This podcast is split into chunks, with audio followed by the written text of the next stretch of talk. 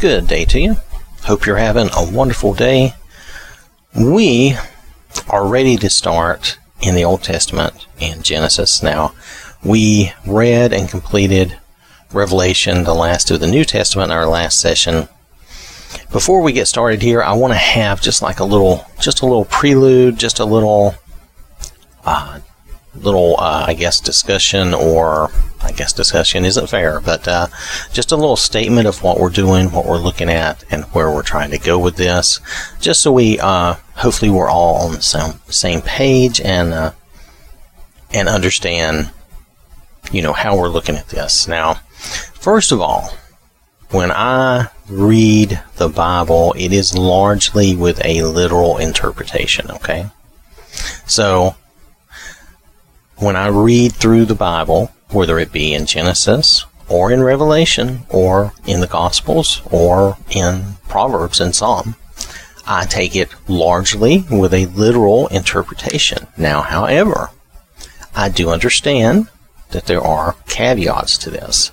Not everything that is stated in the Old Testament applies. There's several different reasons and very different you know, and I mean, and several different uh, logical thoughts with that, and that is, first of all, I'm just going to give you a couple of reasons so that you'll understand where I'm going with that and, and understand what I mean. Um, first of all, the Old Testament is a lot of um, history of Israel and the Jewish people. Okay, so a lot of that is historical and it's historical fact doesn't directly necessarily apply to us. There are lessons to be learned that we can certainly apply, and that's valuable, and that's why we read it and study it to learn and apply those lessons. But the historical facts and the things that they did may not necessarily uh, directly apply to us. Uh, you know, things about the Ark of the Covenant and, and other things like that, okay? But they are of a historic nature and we can learn from these things. So, understand how I'm saying that. I'm just saying that some of these things may not literally apply. And then we're in a different covenant. We're in the New Testament covenant. We're not in the Old Covenant.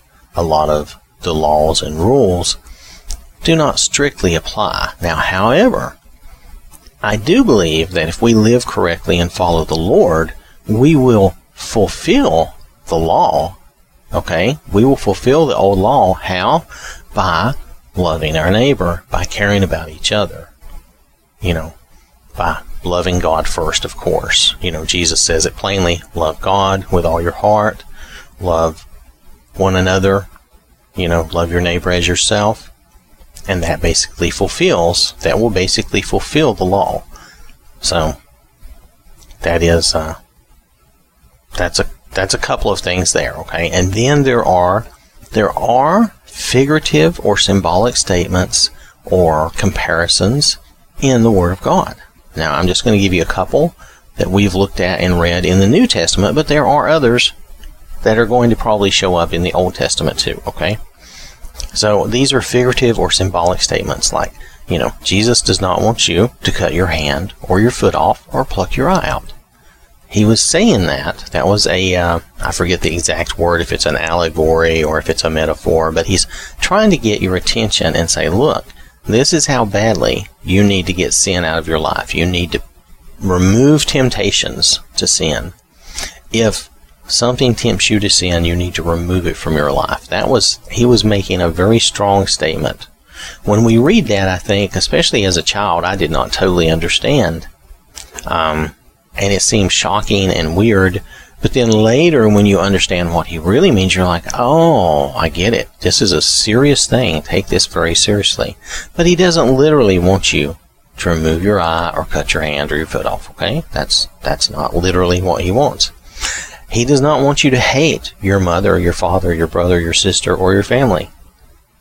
But what he does mean is that in, by comparison, you should love God and follow the Word of God and love God so much that in comparison, you may almost appear to hate others because you love God so much. Of course, we're not going to hate others. We are definitely told not to. You're definitely told to honor your father and your mother and to love and care about everyone, you know, as yourself. So it's a comparison. It's to get your attention to how much we need to pay attention to God, how much we need to follow and listen to God. Okay.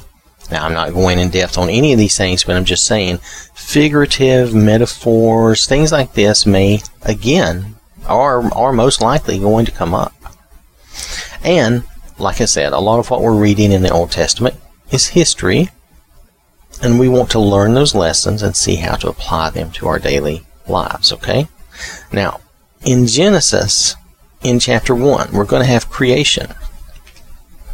Now, just like with Revelation, some people will say that some of this is more symbolic and not literal. Some people will say that um, a day is not really a day, it could be another unit, a longer unit of time. Okay, now I lean to the literal interpretation. However, again, God is all powerful. He could create the earth and the universe and everything as it is, looking as it di- eh, as it does, so that we would look at it and think it was billions of years old. It's kind of like when you bake a cake or do anything like that, and then maybe you freeze it and you bring it out a month later to somebody it may look or taste. And maybe a cake isn't the best example, but something you freeze or whatever. You bring it out later and it looks and tastes like it's fresh and new, but it's not. Well, look at frozen corn, for instance. That is the best corn in the world. Far better than canned corn. anyway, that's just my opinion. Nonetheless, things like that, um, that would fool someone who doesn't understand or know the technology behind it. Okay? They, they would not uh, go back a long time ago and they would not understand that you were able to freeze that and keep that in your freezer for weeks or months. You know, they did, yeah, they did way, they did things and they had ways of storing things too, but, but not the same, and they did not have the technology we do. So I'm trying to say if we go back far enough, there are people who would look at that and just not understand it at all, and they wouldn't see how you was, how you were able to do that. And a lot of times that's the way we are. We're, we're like, um, okay, we're like someone from, say, after Noah's time. Say we're like, uh, uh, someone from Abraham's time.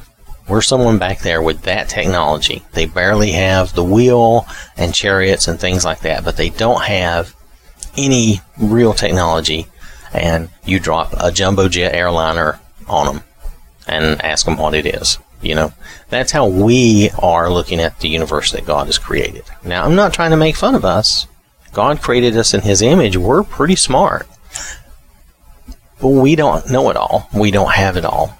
And he does. So, you know, so I'm just saying I lean to the literal. However, I do allow for the fact that if he created it more slowly, I, I think he could have created it just the way it is and it just looks a, a particular way to us. Okay? However, he could have created it more slowly if a day stands for a larger or longer unit of time. He could have. And now I'm going to ask the question that's most important. Does it really even matter? No, it does not. You know why? Jesus is our salvation. Whether God created the earth and everything in a literal day, or if those days maybe mean a thousand years or a million years, in the at the end of the day, that means nothing to me as far as my salvation. It doesn't change anything about Jesus or God for me it's just you know it's something to talk about. It's one of those things that's fun to talk about but like paul warns us about not to get caught up in uh, oh i forget exactly what he calls it but not to get caught up in um, you know discussions of things that that really don't have value you know with uh, idle speculations and things not to get caught up in all that.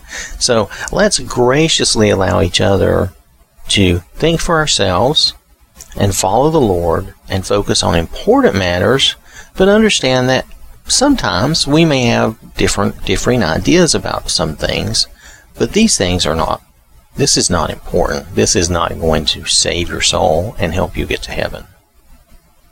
Oh, which was something else I meant to mention is that uh, uh, not everything in the Old Testament applies to us. um, because for Israel, the promised land was Israel, the nation of Israel. Okay, that was their promised land, especially through a large part of the Old Testament, right? For us, our promised land is heaven. Okay, so when we compare ourselves to them, we need to realize that they're trying to get to their promised land and they're trying to live in and maintain their promised land, and that's what we should be doing also. But our promised land is not on this earth. It's not a physical place like that. It's it's heaven. It's to be with God and the Lord and to live in the, the kingdom of the kingdom of heaven now, which is more of a spiritual thing.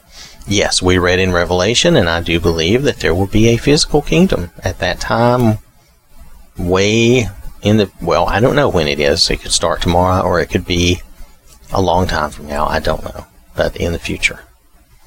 That again is because I lean more towards a literal thing, and he talks about the New Jerusalem and how large it will be, and that God and Jesus will be there and we will be there with them. Whether that is symbolic, I believe there is a literal side of that, and I believe that that will occur. Um, whether some of that is symbolic and maybe not as literal remains to be seen. I'm not concerned about it either way. We will be with heaven and the Lord. All right, so so like I said, we want to focus on important matters.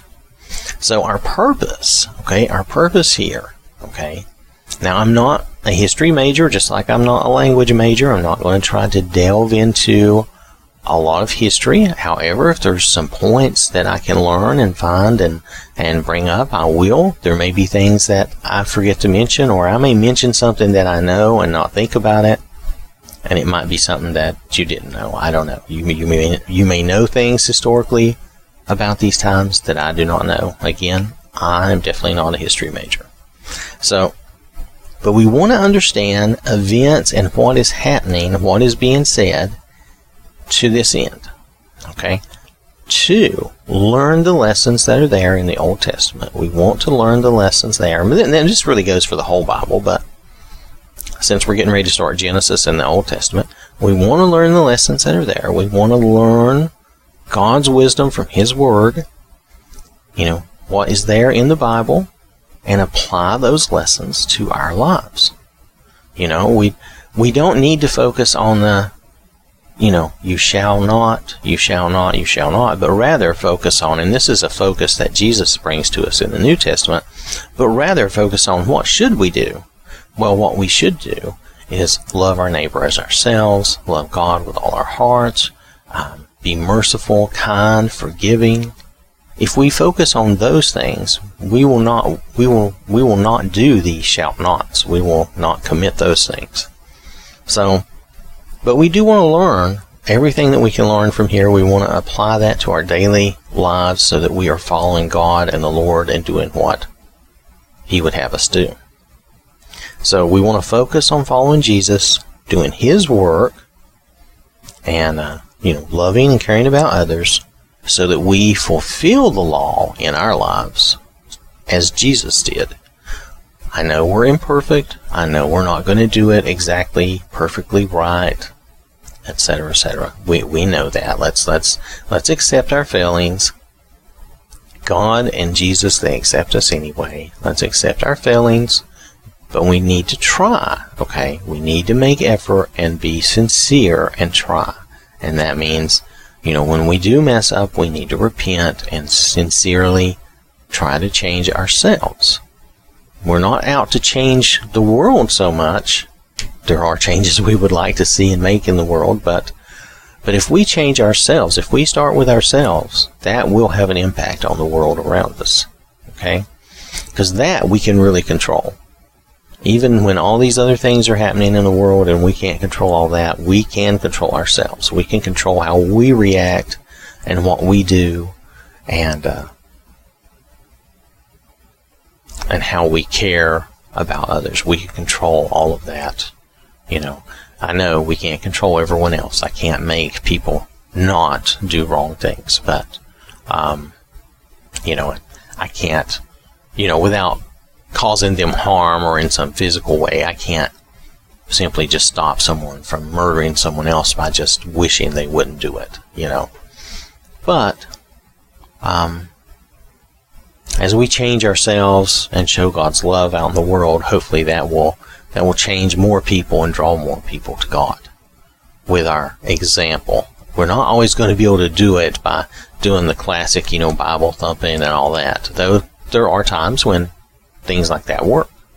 But sometimes we're just going to have to do it by setting that example and following the Lord regardless of the world around us. So, alright, so I kind of got off on a little tangent there. Do apologize. But again, our purpose, we want to understand what's going on, what is being said. We want to learn the lessons that we can so that we can apply those to our lives.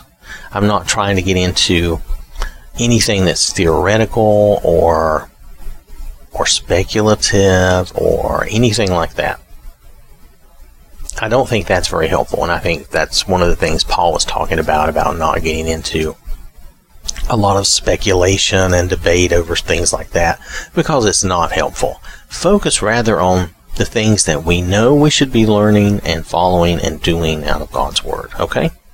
Alright, so that's kind of my prelude to the Old Testament and Genesis. Um, again, I tend to read the Bible mainly literally, but I do understand there are things that are not literal, that are not intended directly for us.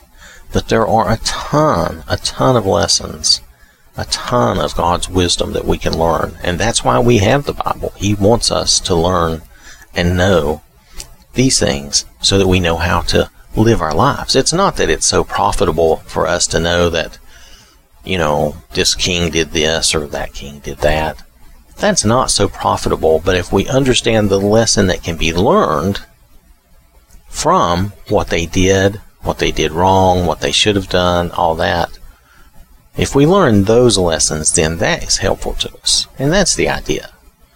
That's the whole idea of the Bible is so that we have an instruction manual for our lives that can help lead and guide us into good decisions and uh, following the Lord so that we can have the best for us. Okay? That's the whole idea. He's our Heavenly Father and He's trying to give us the best, teach us the best, so that we will learn and do the right things that benefit us the most, even sometimes when we don't understand that that benefits us the most. So, all right. Want to thank you for listening. Hope you have a wonderful day. May, may God bless you and keep you safe. And remember, God loves you.